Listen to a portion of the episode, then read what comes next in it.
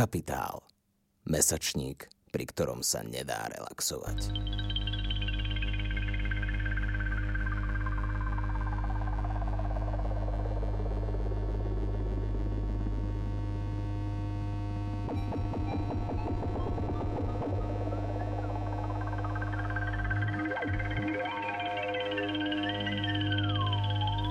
Počúvate Capitalx, podcast angažovaného mesačníka Kapitál. Vo zvukovej verzii vám prinášame esej z júnového čísla s názvom Zem Zem. Joe Green Feinberg sa zamýšľa nad územnými nárokmi Palestíny, ktoré sú podľa neho zárodkom nekončiaceho konfliktu. Načítala Michaela Malíková Bejdová. Čo je to Palestína? Palestína je územie a Palestína je zem. Koho územie? Koho zem? Palestína je územím ľudí, ktorí na ňom žijú. Je zemou ľudí, ktorí v nej nemôžu žiť. Po stáročia bola Palestína územím Židov, kresťanov a moslimov, Samaritánov a Drúzov, Beduínov, Arménov a mnohých ďalších, ktorí žili tam, kde žili a ktorým bolo v podstate ľahostajné, že toto miesto je Palestína. Uctievali Jeruzalem, rieku Jordán, horu Gerizim, horu Karmel – uctievali svoje polia a údolia a moria. Palestínu neúctievali. Palestína získala úctu až vtedy, keď si ľudia všimli, že v nej nežijú. Najskôr Židia vo vyhnanstve. Neskôr vyháňaní a vyhnaní palestínčania. Židia z diaspory vždy vedeli, že nežijú v zemi izraelskej. K poznaniu, že nežijú v Palestíne, dospeli časom. V nahradzovaní izraelskej zeme palestínskou je sústredená celá tragédia moderných dejín tohto územia dva prúdy židovstva. Židovstvo je tradíciou vytvorenou v exile a vytvarovanou ako reakcia na exil. Bolo to v Babylone, kde hebrejská inteligencia napísala svoje dojemné náreky nad zboreným chrámom, spisovala svoje dejiny ako príbeh smerujúci ku katastrofickému pádu, spomenula staré mýty o stratenom raji, o otroctve v Egypte a o blúdení na púšti. Po návrate do Judska a rekonštrukcii chrámu sa tieto fragmenty zložili do štandardizovaného Tanachu, hebrejskej Biblie, ktorá poskytovala politickú legitimitu obnovenej komunite. Etablovali sa tak dva prúdy židovského myslenia. Tradícia odsúdenia nespravodlivého vyhnanstva a tradícia ospevovania nového kráľovstva, ktoré prišlo po konci exilu. Prvá tradícia viedla k univerzalizujúcim princípom, k interpretáciám utrpenia Izraelitov ako symbolu utrpenia všetkých. Judaizmus získal konvertitov po celom stredozemskom regióne, v Arábii a v africkom rohu a slová židovských prorokov zneli, ako keby sa prihovárali celému svetu. Druhá tradícia sa naopak sústreďovala na partikulárny údel vyvoleného ľudu, ktorý mal vládnuť vo svojej zasľúbenej zemi. Kto hľadá v Tanachu ospravedlnenie moci, ľahko nájde relevantné citáty. Avšak viac ľudí zrejme vždy oslovovali tie momenty v písme, ktoré vyzdvihujú utláčaných, kráčajúcich po zrúcaninách. S rozporom medzi týmito dvoma prúdmi zápasí židovstvo skrz celé svoje myšlienkové dejiny – ale pretože aj obnovená judská samozpráva sa skončila a obnovený chrám bol zborený, dlhé staročia nejestvovalo žiadne židovské kráľovstvo, ktorého moc by bolo možné ospevovať. O štátoch vedených židovskými monarchami v Jemene, Etiópii a v zemi Chazarov stredozemskí židia vedeli len veľmi málo. V druhom prúde sa priestorový rozmer potlačil v prospech rozmeru časového – a kráľovstvo, ktoré existuje v budúcnosti, sa stáva predovšetkým kráľovstvom symbolickým. Zasľúbená zem už nebola tým územím, na ktorom ešte stále žili ľudia. Bola zemou, kde ľudia žili v stratenej minulosti a kde mali žiť vo vykúpenej budúcnosti. Kráľovstvo, ktoré sa ospevovalo, predstavovalo hypotetickú moc. Uskutočnené kráľovstvo by si zaslúžilo chválospevy len do tej miery, že splnilo proroctvá. Nádej v návrat z vyhnanstva sa spojila s nádejou v príchod Mesiáša. Židovský ľud bude vykúpený vtedy, keď budú vykúpení všetci. Vrátime sa domov vtedy, keď sa vrátia domov všetci. Vrátime sa do pospolitosti, v ktorej všetky krivdy budú prekonané. A takto diasporálne židovstvo prišlo na čiastočné riešenie rozporu medzi dvoma prúdmi – pokiaľ nové kráľovstvo nepríde, môžeme odsudzovať krivdy spôsobené existujúcou mocou a súčasne chváliť idealizovanú moc budúcnosti. Snívali sme o zemi, ktorá nepatrila nikomu, lebo nebola žiadnym územím. Ak z času na čas určitý výnimočný žid z diaspory navštívil provinciu medzi Jordánom a Stredozemným morom, mohol plakať pred múrom nárekov, mohol viesť filozofické debaty s učencami v meste Cfat, mohol cítiť na poliach vôňu mlieka a medu, ale zem existovala ako zasľúbená len v týchto fragmentoch. Omarová mešita či bazilika svätého hrobu na tejto zemi nestáli. Stáli na svojej. Váhanie pred návratom – je príznačné, že počas väčšiny tých zhruba 2000 rokov od zborenia druhého chrámu neboli závažnejšie legálne prekážky proti židovskému osídleniu územia okolo Jeruzalema a napriek tomu sa len málo židov rozhodlo sa tam presťahovať. Platilo to pre židov vzdialenejších krajov, ktorí dali prednosť praktickým a ekonomickým okolnostiam. Platilo to však aj pre Židov z Byzantskej ríše a neskôr z arabských kalifátov a Osmanskej ríše, pre ktorých by šlo len o vnútroštátnu migráciu. A platilo to aj pre popredných náboženských mysliteľov, ktorí celý život venovali úvahám o zasľúbenej zemi. Známy je síce prípad veľkého básnika Jehudu Haleviho, ktorý sa v 12. storočí rozhodol vydať sa zo Španielska k zemi bližšej prítomnosti Boha, ale túto púť vykonal sám na sklonku života a nevyzval iných, aby ho masívne nasledovali a natrvalo tam žili. Filozof Maimonides po opustení Španielska o generáciu neskôr síce navštívil izraelskú zem, ale krátko na to sa presídlil do Egypta, kde žil do konca svojho života – aj charizmatický chasický rabín Nachman z Braclavy na konci 18. storočia po dlhom váhaní podnikol cestu do zeme, ale po roku sa vrátil na svoju rodnú poľskú Ukrajinu a jeho nasledovníci realizujú každoročne púte nie k zemi izraelskej, ale do mesta Umaň, kde Nachman pôsobil. V podobnom čase mal aj slávny učenec Gaon z Vilna cestovať do zeme, ale dostal sa len k okoliu Kráľovca, kde sa zastavil a vrátil sa domov. Martin Buber v knihe o Sione píše o tom, ako nábožensky orientovaní Židia dlho váhali nad možnosťou navštíviť izraelskú zem. Predstava návratu do zeme bola takou silnou spirituálnou záležitosťou, že sa ho báli vykonať, pokiaľ si neboli istí, že podmienky sú správne.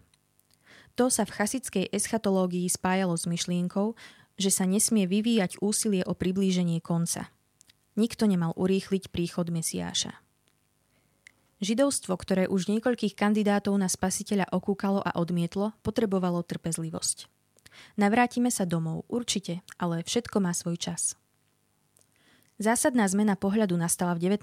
storočí, keď sa radikálni sekulárni Židia, respektíve Židia, ktorí sa stotožňovali s národno-kultúrnou tradíciou židovstva, ale už nepočítali s ochranou jeho boha, rozhodli, že už nechcú čakať.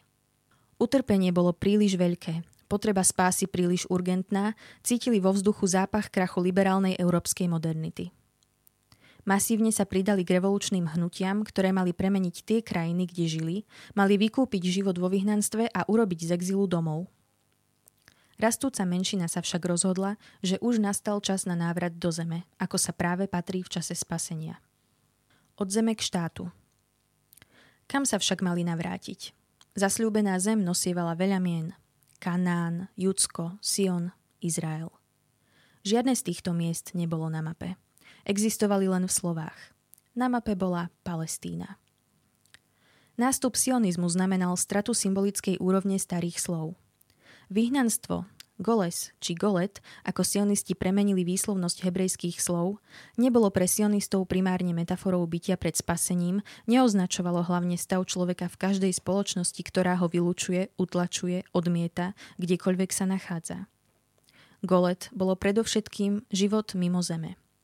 A zem, Erek, bola totožná s reálne existujúcim územím pri hraniciach Osmanskej ríše. Či už príde Mesiáš alebo nie, začali už bez jeho pomoci plánovať zhromaždenie vyhnaných v Palestíne. Napriek tomu sionistom nebola mesiašská tradícia ľahostajná.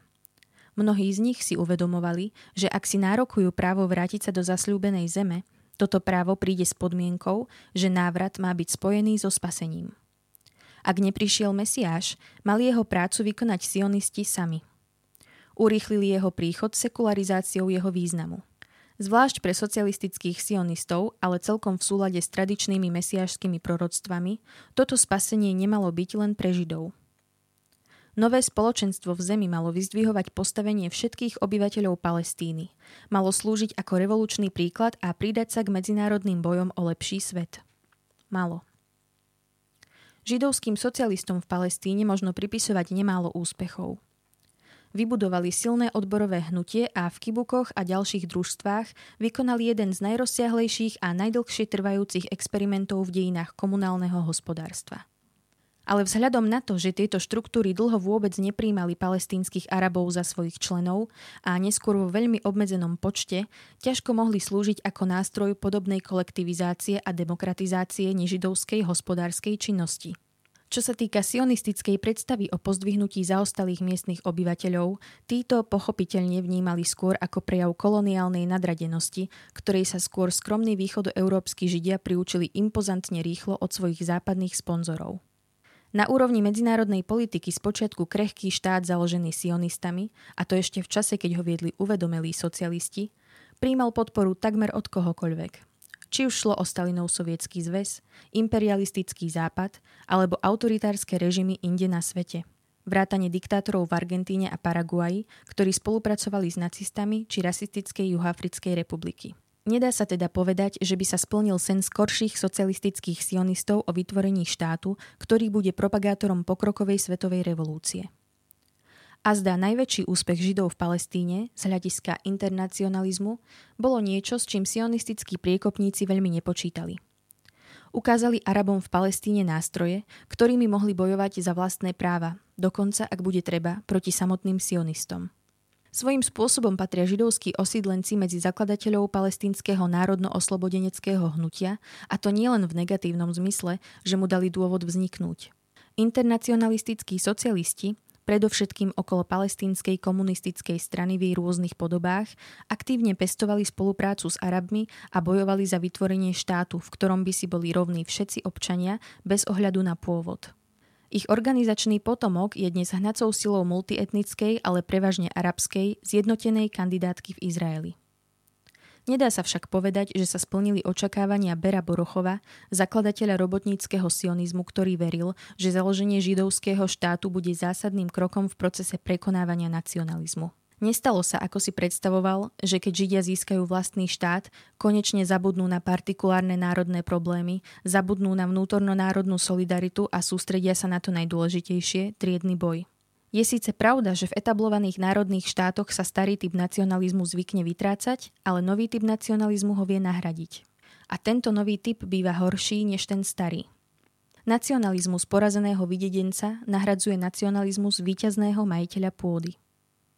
Zastancovia židovského štátu vrátane tých univerzalisticky a humanisticky premýšľajúcich poriadne nedomysleli, ako sa môže spravodlivo a v prospech všetkých vytvoriť jednonárodný štát na území, kde národov a mnoho nenárodne sa identifikujúcich etník a kultúrnych skupín bolo viac.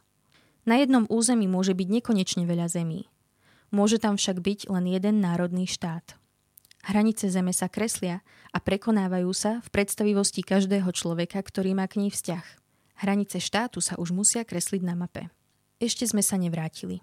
S touto premenou izraelskej zeme na izraelský štát stojaci na palestínskom území sa nezmenil len život obyvateľov Palestíny. Zmenilo sa židovstvo.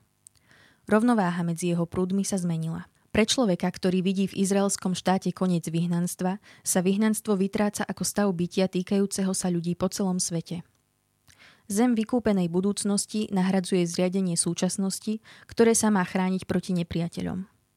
Dôraz židovstva prechádza z nariekania a odsúdenia krivdy k chváleniu moci. Predtým bol Žid definovaný skúsenosťou vyhnanstva a túžbou po jeho konci. Potom mohol byť Žid definovaný náklonnosťou k jednej krajine – ak by bol sionizmus projekt, ktorý dovršilo založenie židovského štátu, zrušil by abstrahovateľnú skúsenosť židovstva a nahradil by ju partikulárnym záujmom. Zrušil by židov takých, akými boli a nahradil by ich novými židmi. Toto bývalé židovstvo sa však ešte neskončilo. Kto nepríjma tvrdenie, že vyhnanstvo sa skončilo, spozná, že krivda prežíva a že zem, ktorá sa vydáva za izraelskú, ešte nie je tou zasľúbenou. Spravodlivé spoločenstvo zostáva vecou budúcnosti a procesom nedokončenej prítomnosti. Ak Žid sa spojil s územím, Žid zostáva ako človek, ktorý zápasí s vyhnanstvom zo svojej zeme. A tragický výsledok údajného židovského štátu je, že pri zrušení židovstva svojich židov z palestínčanov vytvoril vyhnaných židov. Možno je najvyšší čas na to, aby si aj tí mnohí Židia, ktorí sú napriek oficiálnemu uznaniu nadalej utláčaní, uvedomili, že sú zároveň vylúčenými palestínčanmi. Možno je čas na to, aby sme si povedali, že kdekoľvek sme, nevrátili sme sa ešte domov. Ten náš skutočný domov bude väčší, oveľa väčší. Toľko je ľudí, koľko sa doň musia zmestiť. Čo bývalo židovstvo? Vyhnanstvo a túžba po návrate. Čo je dnes palestínstvo? vyhnanstvo a túžba po návrate. Na púšti ešte blúdime. Spolu. Počúvali ste Capitalx, podcast angažovaného mesačníka Kapitál, ktorého vznik podporuje Rosa Luxemburg Stiftung so zastúpením v Českej republike. Esej Joe Green Feinberga s názvom Zem Zem načítala Michála Malíková Bejdová. Produkcia Marek Hudec. Viac článkov nájdete na webovej stránke www.kapital.noviny.sk, kde nás môžete podporiť napríklad objednaním predplatného. Ďakujeme.